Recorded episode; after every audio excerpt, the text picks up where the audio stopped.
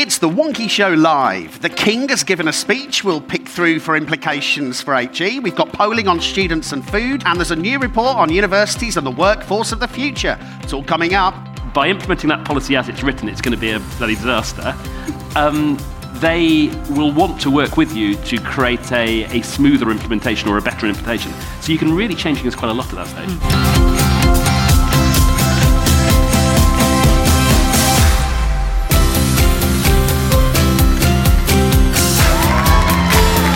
Welcome to the Wonkhe Show, your weekly way into this week's higher education news, policy, and analysis. We're live this week at our Festival of Higher Education here at Senate House at the University of London, where over 500 wonks and valued hangers on have been debating the future of the sector. Uh, I'm Wonkhe's Associate Editor Jim Dickinson, and here to give us a sense of the chit chat across the croissants, as usual, three fabulous guests. Uh, Alistair Jarvis is Pro Vice Chancellor for Partnerships and Governance at the University of London. Alistair, your highlight of the festival? Oh, it's t- tough to pick. Um, it has to be either David Aaronovitch or Sunder Katwala. Um, conversations, brilliant uh, political insights, uh, and so witty. David Aaronovitch, particularly, hope so witty. Yes, excellent stuff. And Eve Alcock is Director of Public Affairs at the Quality Assurance Agency. Eve, your highlight of the festival? I think mine has to be the discussion about the TEF in the amazing Senate room. I felt like I was in a sort of episode of Law and Order in there. It was fantastic. Excellent. And Debbie McVitty is editor at Wonkhe. Debbie, your highlight of the festival? Um, well, one of the things that I knew that we wanted to do with the festival was, was really try and get some higher education leaders, heads of institution, who would talk really honestly about how bloody difficult it is to run an institution these days and how they kind of how they're kind of stepping up to those challenges. Um, and we had uh, some fantastic leaders yesterday, particularly Katie Normington at, at, at De Montfort um, and Josette Bushell-Mingo from Royal Central School of Speech and Drama, talking with such honesty and vulnerability about about their challenges and how and how they face them. Um, and it was a really it was a really cracking session. It was a real honour to be on the stage with them. Great stuff. Now, we start this week with the King. Tuesday saw the state opening of Parliament, and there's a bunch of bills to get across, Eve. There are. So, uh, this is the King's speech setting out the sort of legislative agenda for the next parliamentary session. Um, and I guess the context to this is that it's the last parliamentary session before a, a rumoured general election. Um, the government are sort of gearing up for, I guess, current government, a tough, a tough kind of fight, um, and therefore are looking for any lines to draw between themselves and Labour. Um, the speech mentioned, I think it's 20, 21 bills, um, a couple of which have bearing on the sector. So we've got the Renters Reform Bill, Economics Activity Bill, there's some stuff on digital. Um, but perhaps predictably, most notably for me, from a kind of quality perspective, uh, so most notably for me was um, some remarks that the King made about, about poor quality courses in the higher education sector. And we've got a clip. Let's have a listen. My ministers will strengthen education for the long term. Steps will be taken to ensure young people have the knowledge and skills to succeed through the introduction of the Advanced British Standard that will bring technical and academic routes into a single qualification. Proposals will be implemented to reduce the number of young people studying poor quality university degrees and increase the number undertaking high quality apprenticeship. Wow, Alistair, this was pretty thin, wasn't it? Yeah, it, it was all about the politics and very little policy. I mean, it, it felt very much like a, a, king's speech of a sort of dying government right sort of near the end. I mean, you, most of these bills will never actually um, well, we'll never get through Parliament. Um, you know, they'll, they'll, be timed out. Um, they've tried to create sort of wedge issues, but frankly, I think even on the wedge issues, they've probably got minority support in the public for an awful lot of the, the, these things. Um, you also got to ask, sort of, if these are really important priorities, what have they been doing for the last 13 years? Because we've had a Conservative Prime Minister for 13 years, and now they're doing a bill on this and that and the other. So, yeah, I think it's got a very much end of government sort of feel to it. Um, I think they know they expect to lose the next election. It's about rallying their base. It's about sort of trying to get some kind of throw some red meat to the, um, some of the, the Conservative Party members, uh, but really thin in terms of serious policy. And this line on low value courses, this is, I mean, this is another run at sort of nudging OFS to to, to, to, crack on with things. Is, is that really, is, that's it in terms of the, the Conservative manifesto, isn't it? I mean, are we, yeah, are we likely so, to see anything else? So, so when you hear ministers making those kind of remarks or putting them in King's speeches or indeed writing letters to the sector, it's because they haven't got the power to do something. so they're, you know, they're frustrated. They want to be able to do something, but they either aren't being given the legislative time to sort of get it in, or they have no powers, or their regulator doesn't have significant enough powers. Um, and therefore, this is kind of a minister thinking, well, actually, um, I can't do anything about this. I haven't got the tools, the tools to do it. Um, so I'm going to get the king to say it, uh, which is kind of, kind of pretty pathetic, really, isn't it? There you go. Now, Debbie, you've been uh, looking at the detail of some of the, uh, the, the, the, rest of the legislative programme, to the extent to which we could call it that. What, what, else, is, what else is potentially interesting in there? Well, uh, looking at the detail might be an overstatement, but um, one, one thing, and uh, I remember actually because a couple of months ago we had one of our Wonkhe Live briefings, and someone asked the question about the implication of Martyn's Law for higher education. And I thought, is there some kind of massive agenda that, that we've, we've, somehow missed? And, you know, who do I need to sack? Um, but actually, this is, a, this is something that had been mooted at that point and, hadn't, and is, of course, not going to be put into legislation. This is a bill um, to require public bodies to uh, make provision against acts of terrorism. This, this, it's, it's been brought in the wake of the Manchester Arena bombing, um, and it's essentially designed to kind of strengthen uh, sort of security. So this, you know, the implications of this is that universities will need to put plans in place uh, to, to sort of to, you know, in, in, in the event of a, of, of, a terrorist attack. And of course, you know, we will have to wait for the detail to see what that involves. But it strikes me that given the politics of the moment, how we're, def- you know, obviously we sort of know what a terrorist attack is, um, and, and, and, you know, we assume it involves violence as well. But, you know, if you think about some of the kind of challenges uh, that universities have around protest, around um, the sorts of, sorts of activities um, that are, you know, that, that, would be seen as, as being very disruptive, um, it, it's, it's a little bit, you know, I think it's something that the sector might want to keep an eye on um, in terms of how generous we're defining terrorism. Yeah, I guess if, if, if the government was minded to do this stuff that uh, Suella Braverman's been kind of pushing around extremism and expro- uh, you know, broadening the definition of extremism, that this is a bill they might suddenly start attaching amendments to. Yes, suddenly becomes this vehicle for kind of let's, yeah. ha- let, let, let's use this as a staging post for a debate about um, you know, the pro- problematic conversations on campus, problematic opinions, perhaps, perhaps terrorism as defined, you know, support for proscribed organizations or, or, or you know, interpretation of, of words that are interpreted as being support for prescribed yeah. organizations. So it is something that I think well, you know, it's, it's, only really only very peripherally involved with universities and actually is, deter- you know, intended for very positive purpose, you know, sort of keep everybody safe. Yeah. Um, it's, this is not a government that we necessarily trust to um, implement that in a considered and thoughtful way. Yeah, well, interesting, interesting. Now, uh, Eve, there's also potentially some interesting implications. So I, I think one of the things they're going to do is repeal some European law on consumer protection, replace it with their own, add some bits that are about online fake reviews. Now, in theory, someone telling me that some gadget on Amazon is brilliant when it isn't really hasn't got a lot to do with HE, but it might have some stuff to do with HE, mightn't it? Yeah, so um, this for me comes back to uh, a practice that, that universities do quite a lot and has been increasing um, over the past sort of five years, which is using students and student voice to talk about how brilliant the institution is or aspects of the institution for marketing purposes. Now, there are plenty of instances where that genuinely chimes with a student's experience and it makes for really good and innovative and engaging kind of student led uh, marketing for the, the institution. But um, certainly when I was uh, a Students' Union president, there was some practice of this that I saw in the sector that was um, kind of incentivized by paying students because it was part a way to get part-time work and they would do a sort of day in the life vlog or whatever that might be and so there's something interesting here about how how far away from the genuine thoughts of that student does that marketing material, material become before it gets deemed a fake review yeah. Um, yeah. Yes, interesting. And, and, and Alistair, I know that you're a big user of TikTok. um, you will know, I think, from reading the site that one of my little hobbies now and again is to look at what some universities' agents, students that are being recruited by those agents are saying about universities, often in, you know, in, in other countries or perhaps in, in franchise provision. This, this is something to keep an eye on, isn't it? Yeah, no, I, I think, I think it is. I, I mean, I think there's. Um, there's the bits that universities directly control, and with a few exceptions, most universities, frankly, kind of know where the, the legal boundaries are, and also don't, just don't want to produce things that are misleading to students. You know, no university is still saying, they go, actually, I want to really try and trick some students into coming here. that isn't the approach. Uh, I think what I'm a bit more concerned about is some of the sort of third parties. Yeah. Mm. And, you know, there, there, are organizations whose, you know, business model is clearly um, dependent on them uh, attracting students. They will sell their services to universities to say, look, we will, you know, get, uh, be able to recruit students for you. And I think there are sometimes some practices by some of those third parties that, that are um, are worrying.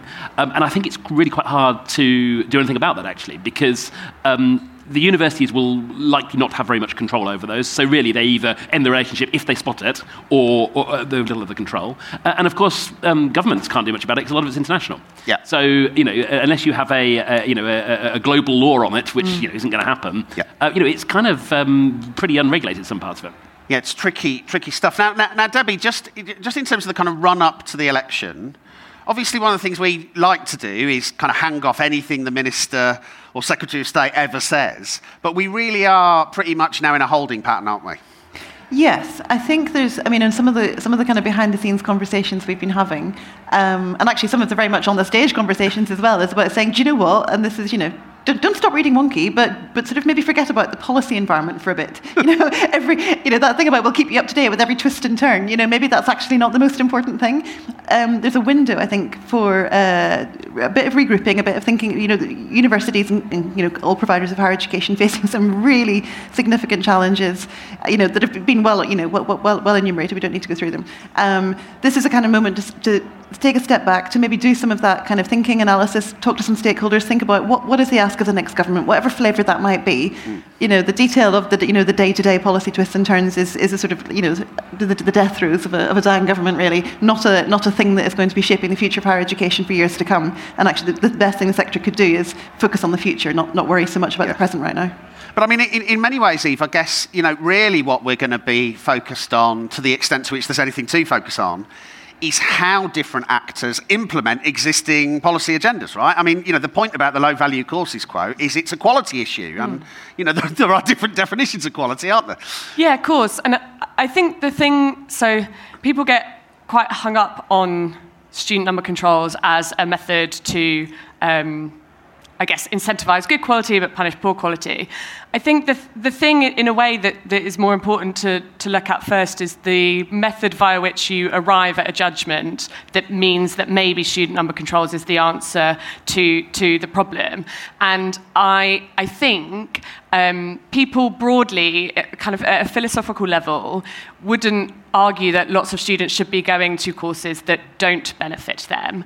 But it's about the process of how you reach that mm. judgment. And I think it's the process that we have in place that people are nervous about uh, putting a policy like that at, at, the sort of end point. So if there was more transparency and more con- contextualization and people trusted the process to make the judgment on that, then I think there would be less resistance to the actual sort of regulatory intervention that came out as a result of it.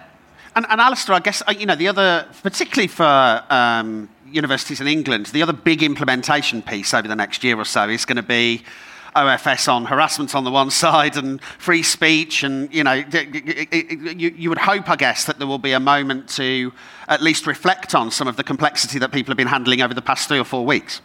Yeah, I mean, one of the things about um, influencing policy is influencing the implementation is often more important than influencing the policy itself. Yeah. Uh, and in fact, sometimes actually it's not worth trying to influence the policy itself because a government has decided to do something, they've got a majority, they're going to get the policy in place. Yeah. But of course, policies are just something written on a bit of paper until they're actually um, uh, you actually see action coming out of the, the, the, other, the other, end of them. Um, and that's where you can really influence things. And I, I, think the sector has got a really important job to do over the next year, not worrying about what's in the King's speech or even what the ministers are sort of saying on uh, in the newspapers or uh, you know on TV. It's actually looking at what's already in policy and how that's implemented. Yeah. And I think you know there you can really shape it. You can really influence it. You can frustrate it if you don't like it. You can kind of um, smooth the rough edges over. You can improve it. There's an awful lot you can do in influencing the implementation. And also interestingly, often you find civil servants are kind of helpful in that because they they actually want to implement something yeah. And they don't want to cause a complete disaster in the implementation. So if you say to them, by implementing that policy as it's written, it's going to be a bloody disaster, um, they will want to work with you to create a, a smoother implementation or a better implementation. So you can really change things quite a lot at that stage. Mm. Yes, and it's interesting, isn't it? Because I guess technically Arif Ahmed right now is a, is a civil servant, Debbie. Mm. You, have spoken to Arif Ahmed before he did his speech at King's the, the other week. That's a really set of complicated issues where um, you know, the new director of academic freedom and freedom of speech has kind of gone from a character in the debate to you know, eh, eh, adopting this regulatory persona. That is going to be really interesting, isn't it? Yes, and of course, I mean, as Alistair alluded to, the nature of the bill process is, is that no point really does anybody ever say that that's not going to work. I mean, people try to say it, but, but, you know, I have tried a lot. you know, but well, well yeah, you, uh, anyone, anyone really, yeah, people are sort of fed up with you saying it, but you know, sort of saying, you know, you can't run a complaint scheme like this because of this, and, and he's now got to do it anyway. Yeah. Um, and, and, I mean, and his and his really clear message when when when we spoke a few weeks ago um, was just about sort of I want, I need this, I kind of need the sector to tell me, you know, I need to hear from student unions, I need to hear from universities, I need to hear from colleges, and, and you know, and really understand what these processes might look like. Um, so that, you know, because, you know, he's someone who does believe passionately in free speech, I think perhaps, you know, I think perhaps his sort of sense of the nuance of that is probably going to develop, not to be patronising, but I suspect, you know, when you're in these roles, you're kind of, you know, you're, you're, you bring a hinterland and then your kind of sense of, of the kind of complexities of the landscape really, really, really you, you bring a lot of depth to that um, over time. Um, you know, it, it, it, is, it is conceivable that what we have is something that works, works sort of just about okay. Um, and, and, the, and, a, and, a, sort of settlement can be reached around that sort of thing. And I think, you know, it, it really is very much incumbent on anyone who's affected by those policies to really engage with that. Now, fascinating stuff. Uh, uh, there, there, will be an election at some point. Just before we move off this, um, bets on when, Eve? May next year. May. Ooh. Very interesting. And why? Wild guess, honestly. Wild guess. You yeah, get quite good odds on Changes May. from week to uh, week. William Hill. Got, um, I, I, put, I, put, this question the other week to a former quite senior civil servant in DFE, and he was very clear that it would be in the third week of October. right, okay, very clear. Very specific, yeah, yeah. very specific. Uh, Alistair? I think uh, autumn next year, I think uh, there'll be lots of meetings in Downing Street where they say, shall we go for an election in a couple of months' time? And everyone sort of says, oh no, not, not now, let's wait a bit longer. And they'll keep pushing it back and back and back. But I think it, you get to sort of, Christmas period I think it's too late, and not going to around the Christmas period. It would look really desperate doing it in January, which is usually the last ditch. So I think we're looking at, mm. at autumn because um, there'll always be that hope that maybe things will get slightly better. so they'll keep pushing it back to the autumn, I think. Wow, fascinating stuff. Good. Now let's see who's been blogging for us this week. Hi, I'm Lydia Fletcher, and this week on Wonkhe, myself and Billy Wong have been blogging about the interesting challenges of picking out suitable evaluation instruments to measure intervention strategy activities. So, here at the University of Reading, we completed our access and participation plan as part of the so called first wave. And when looking at intermediate outcome measures, in order to maximise validity and robustness, we want to ideally use validated instruments such as the TASO Access and Success Questionnaire. However, these don't always work wholesale for practitioners who feel that combinations of questionnaires or bespoke questions actually better capture their intended outcomes. So it's our job to strike the balance between ideal world validated measures and real world pragmatic measures uh, to reach a conclusion that works for all stakeholders. And we use the analogy of evaluation being um, like a pick and mix sweet shop, but where some types of sweet aren't meant to be sold separately and we recommend using whole validated measures where possible, but if not, then at least using subscales from these measures so that analysis can be done separately on that. Now, next up, uh, we've published some new polling data on food, Debbie. Yes, so this is the first kind of big tranche of our uh, partner uh, of our, of our Belong um, uh, student student insight uh, platform, which we're doing in partnership with Cibyl. Um, we've got student unions are subscribing. Um, if, if, you are if you are a student union subscriber to Wonkhe, you can you can get involved for free. Um, and we're asking a number of questions on, on, on, a, on a regular basis. Uh, the, so this this first first tranche of questions that, that you shared uh, at a session yesterday, Jim, um, is all about what's going on with students and food. And there are two things here. One is is that uh, we think food insecurity is probably happening on a larger scale than we perhaps appreciated. So about a third of students are saying that they're not you know they're not confident that they can get to the end of the, you know, that they can get to the end of the week essentially, or, you know, to when their next, the, next kind of batch of money comes in, um, and then, you know, they're worried about not, not being able to kind of make, you know, be, you know, eat. The other is, um, and this is, I think, probably a bit more indicative and bears, you know, more in, in-depth exploration, um, but we're seeing what looks like uh, eating disordered eating um, on a scale that perhaps is not fully appreciated in the sector. And actually, if you think about the scale of kind of student mental health challenges and the um, you know, and, and, and, particularly some of the context that that's happening in um, around kind of social media engagement and, and, and Instagram and, and, you know and, and through body you know body anxiety, it, it is not surprising. Yeah. Um, so you know, so these, these these are two things I think that um, you know universities are already aware that you know, food, food is part of the, of the challenge of the cost of living crisis. Um, they, they may have to be thinking about how do we tackle that on a scale that we hadn't really perhaps anticipated. Um, but also, to what extent actually is there support in place for students who do have eating disorders or who are going through periods of disordered eating? Um, we hear a lot about kind of broad mental health support, but you know, to what extent is that specific support um, readily available? Interesting. Now, now, now Alistair, um, just on the food insecurity issue, um, we sort of know that food insecurity and the link between food insecurity and good outcomes is actually a really big established policy agenda in other countries, particularly in the US, where you know there are kind of endless reports, and uh, you know, often universities will measure the number of students in food insecurity. Have we, have we got to go there? Um, I think things government can do. I think things universities can do here. I mean, um, it, if you look at it more widely, um, right top of my list of sort of things that government could do right now, which is not expensive and would really help, is targeted maintenance grants for those that really need it. And this has been something that me and many others have been banging on about for many years. It really isn't, in government terms, expensive. It would have such a positive impact on so uh, many issues for those students who are most in need. So targeted maintenance grants is something the government could do. They could have announced it, you know, yesterday, could announce it today, absolutely. Um, for universities, I think universities have got a responsibility here as well. You know, they do need to identify uh, those that are struggling to, to afford to eat, of course, and they need to offer support to that. I don't think it's a lack of money from universities or will.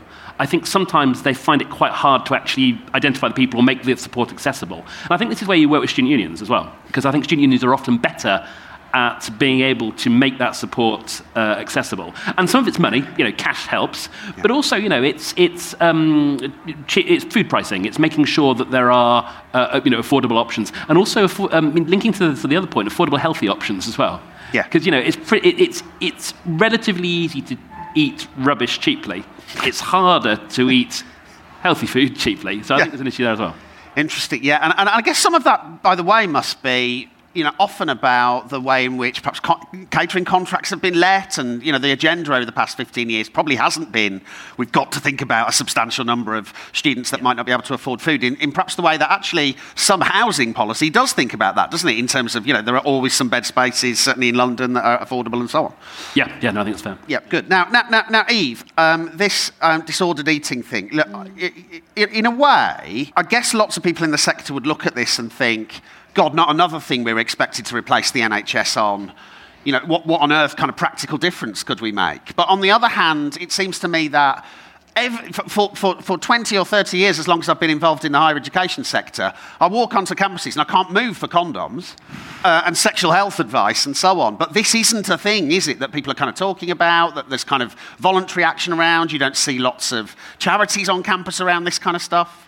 Yeah, I think, I think that's right. I think as well there's a sort of environmental piece about what it means to, particularly in the residential model of university, suddenly live in the same building with, you know, lots of other students in very close proximity and you're sharing kitchens and all that kind of stuff. And what that does around the kind of shame narratives that often in, inform disordered eating in, in that way. And that, that transition piece, particularly for people who might have um, developed disordered eating pre university, but also people that might develop that as a result of some of those environmental factors and others um, whilst they're at university. I think Debbie's point is really important on the. Um, we talk a lot about the need for mental health support at institu- institutions. And I think by and large, we've won the argument that that should be there and that to an extent, it is an institutional responsibility to support students with their mental health, but we talk about it as this sort of amorphous blob of mental health. And um, quite a, like, you know, from my experience, quite a lot of the type of support that is delivered through those kind of professional services are kind of just generic talking therapies or counselling. We don't talk much about um, specific CBT uh, support or EMDR or, what, or, you know, all these different specific types that are, are costly and maybe more resource intensive. But I think it, it would help us in the discussion if we sort of got smart on actually what kind of support for particular um, things like disordered eating, like anxiety, like depression might look like in order for universities to be able to provide that in a slightly more tailored way. Debbie, zoom out just a second. Mm. And I mean, every week there's some other aspect of student health that comes in from one angle or another. And there's, there's rarely a moment, is there, where we take a step back and say, shouldn't there just be a kind of integrated student health agenda? Because, of course, students are citizens, but it does feel like there's a set of issues that demand a kind of dedicated agenda around student health, doesn't it? I think that there is an argument for it. And you know, if you think about it, and I think, but then you know, you, you immediately, you know, so that kind of model where you say, oh, well, students are moving away from home, they might be detached from their local GP. They, you know, some you know, universities often have a kind of health provision. You know, it's, it's quite normal, I think, you know, or, or, or used to be for, for there to be a kind of, you know, a sort of a, someone would come onto campus or so after there was a kind of university health service or something like that where you went and got your got your condoms from, mm. apart from anything else. Um, and Uh, and, and, uh, but then you know then you immediately kind of fall into the whole kind of but isn't, isn't that the residential model? And does that work for you know mature students or commuter students and, and, and, and all of that? So I suppose you would it would be it's one of those things that it would be really worth saying what are the what are the conditions that are most likely to affect or you know that are most likely to affect this group? So you might be thinking about uh, you know and of course that, that'll be aligned with other challenges. So things like cost of living, that's going to co- that, that is likely to kind of come come along with a bunch of kind of health implications. Um, uh, you know, moving away from home. Um, or indeed living living in the family home, but having kind of quite a large, you know, maybe maybe doing kind of precarious work, or trying to balance kind of work and study. What are the implications then for physical health and, and you know and uh, you know just broad health and safety concerns? Um, some perhaps you know perhaps some challenges around kind of over you know, too much screen time. I don't know. So, you know, there's probably a batch of things that are kind of, you could argue, students are disproportionately affected by, and then actually it makes sense to put a kind of package of yeah. measures in place. And I think, you know, and particularly in the context of mental health, um, and, you know, ac- accepting that when you put someone under a kind of degree of cognitive stress, that you know that, that what, you know one of the kind of responses to that may be an anxiety response, and that is going to manifest in a range of different ways. And from the point of view of a student, perhaps knowing that that might be coming you know, is a sort of conversation that might be quite useful to have, um, you know, as, as students kind of, you know, transition into university and begin to kind of find their way in, in those spaces and kind of are confronted with things that might not be familiar to them. Um, but, but, you know, but I, I, don't, you know, I don't hear any politician saying, oh, real, what we really need is a whole kind of distinctive health agenda for this one group of people, no, you know, and actually, and, you know, uh, and, and, and, and, to be absolutely honest with you, Jim, before I see that, I want to see a kind of, you know, uh, a health agenda for, you know, um, you know, minoritized ethnicities who, who don't, you know, who don't, or people, people living in health deserts. I think, you know, I think that's a really hard political case to make and, and yeah. a quite a hard moral one as well sometimes. Yes, I mean, it may be, of course, Alistair, very difficult to make a sort of student mental health case, but, uh, or a student health case in general, but there's definitely a set of things in terms of a kind of youth health agenda here, particularly around mental health. I mean, one of the stats that is in the piece on the blog, in, in, in the blog on, on mental health, is, is some stuff from the NHS, which doesn't separate students out from young people, but does reinforce lots of the stats we always see around mental health and, and the kind of crisis on youth mental health, the collapse of CAMHS in schools. You know, there is a real problem here that politicians aren't getting at, particularly with, with young people. Yeah, I mean, universities could pour tons of money and resource into um, mental health support, and you'd still only shift dial a little away. I mean, you, yeah. you, you, do need a, a, whole sort of system uh, approach, and absolutely, you know, the NHS playing a sort of lead role. Um, I think also we've got to be careful sometimes to, to be talking about just treating the the sort of symptoms um, rather than the cause. And I think there are things that universities can do to think about the impact um, of university life uh, on students' mental health.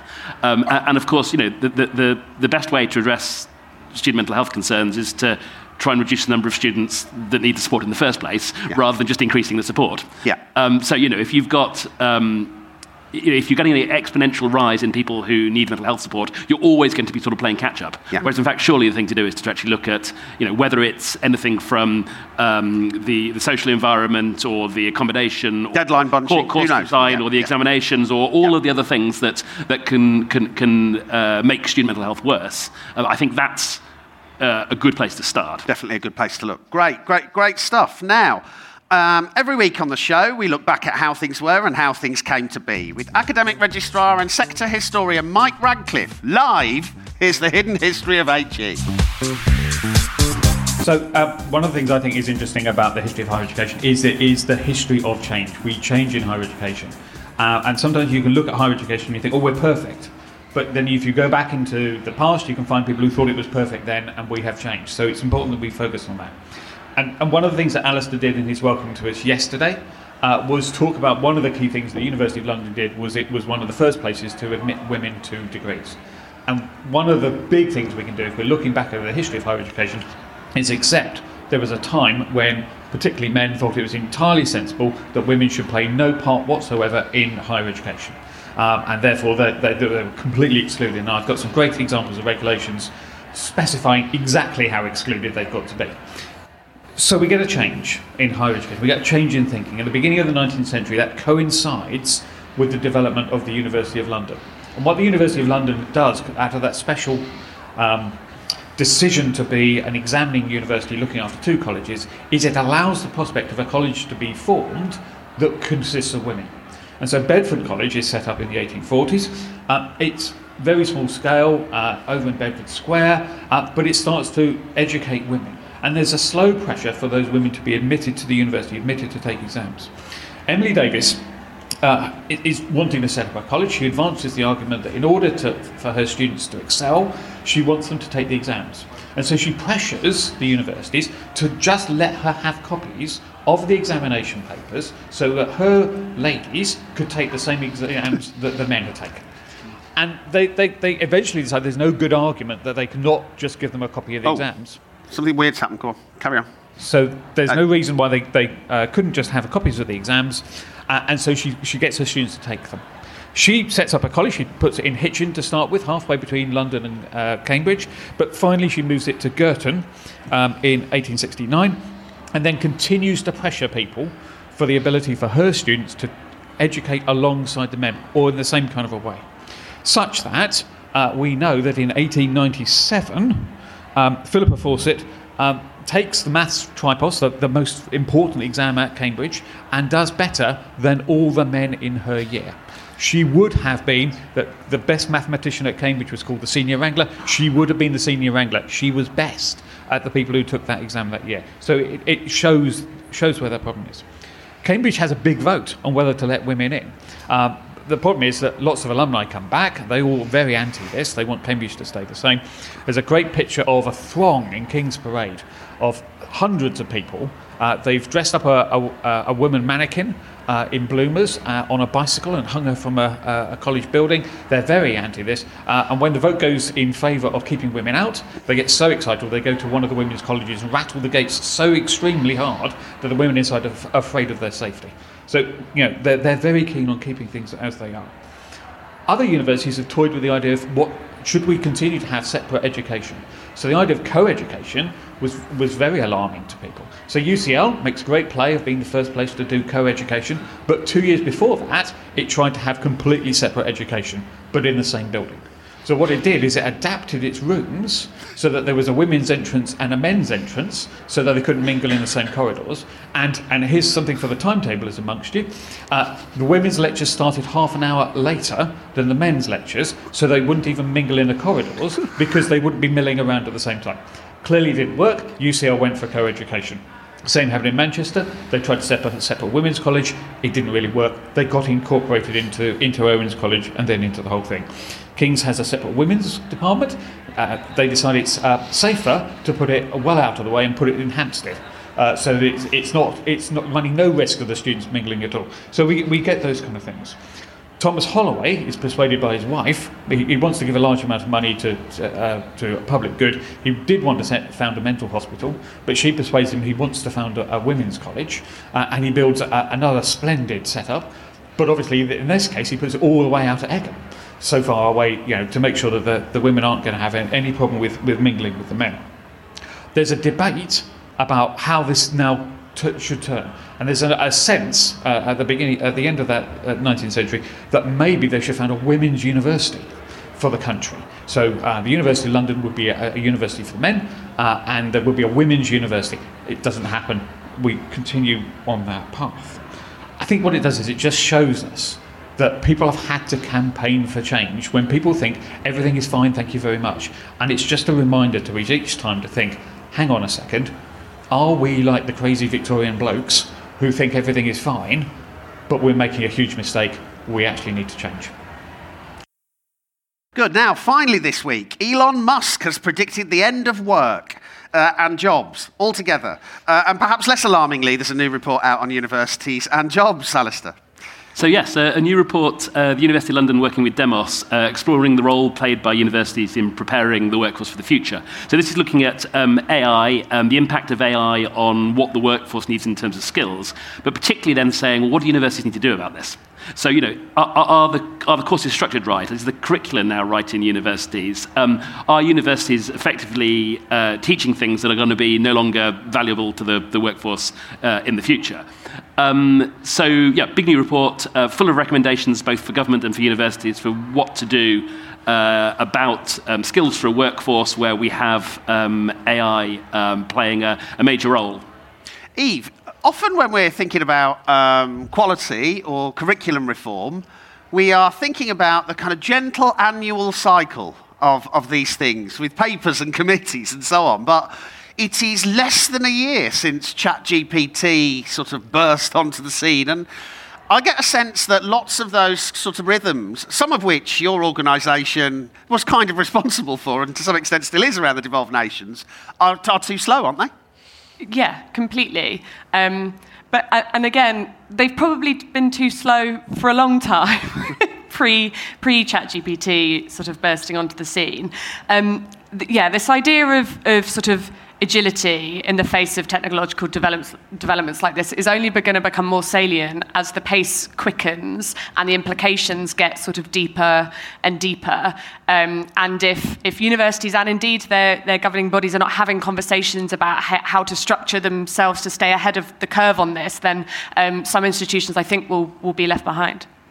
Debbie, what, um, what, what, what, sort of skills do you think are going to be required next time you have to well, recruit an associate editor at Wonkhe? well, so I have an unpopular opinion, which is, is that this isn't really about AI at all. I mean, because actually, what, what, what I think is quite interesting about this report, and Richard Brown, the author, kind of dives quite deeply into what you know what is a quite a rich literature on skills and skills development. I think because I mean, the basic argument is to sort of say AI has um, hastened the need for universities to grip this question about employability skills. So we know that most graduate jobs are degree blind. It's a question of transferable skills. Um, we kind of know what those skills are in this report. They're, they're articulated as the grasp skills, so the you know the interpersonal and relational and aspirational and just, you know, you look, look up the acronym. Um, uh, and really, what Richard's kind of arguing is, is that it is uh, genuinely quite hard to measure whether graduates have them. Mm. Um, you know, so you get an awful lot of graduate attributes. You can get an awful lot in the curriculum about articulating the link between the skills development.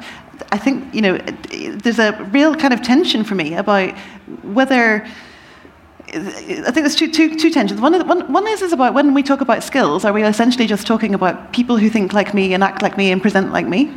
Um, so we know if I'm, re- if I'm recruiting an associate editor, I'm just looking for a little mini Debbie, you know, yeah. just you know, sort of in, in that, you know, and, and what, what I see is kind of great communication skills looks like me kind of stuttering on stage, you know, and I'm like, oh yes, that, you know, that sounds really authentic, you know.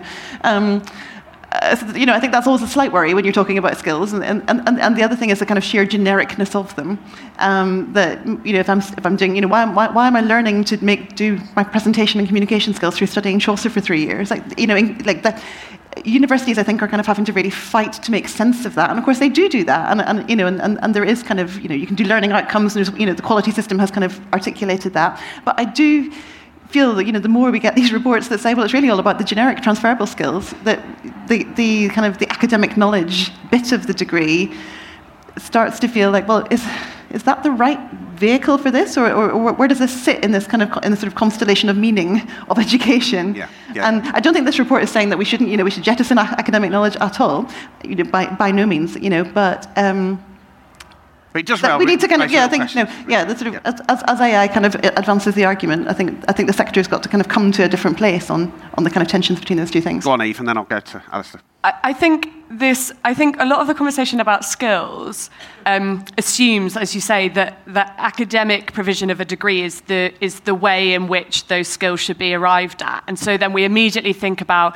curriculum transformation and more innovative assessment design that makes sure that we get all of these other skills. What's interesting in the report is the overwhelming evidence around um, the extracurricular stuff that is not currently credit bearing or part of your traditional degree or compulsory in any way as being the things that develop those grasp skills, and to link back to some of what we've already been talking about, to enable students to engage in those things, they're going to need food security and better maintenance grants and more time and resource to be able to engage in the kind of more holistic, immersive student experience that a lot of them just do not have the luxury of doing right now. Mm. Yes, I mean, Alistair, many of these things just feel like we're adding more expectations in, and at some point, some expectations have to come out, don't they? Yeah, I think that's fair. But, but actually, I, I mean, the report's kind of quite practical. You know, it says look at course content, it says look at teaching methods, it says look at engagement with employers, but it says particularly, um, as Eve said, that the extracurricular uh, side of things are so important. I, I must just say, though, though Jim, that um, because the sector absolutely needs more acronyms, um, grasp skills are general, relational, analytical, social, and personal skills. So that's about it for this week. Remember to dig a bit deeper into anything we've discussed today. You'll find links in the show notes on wonkhe.com.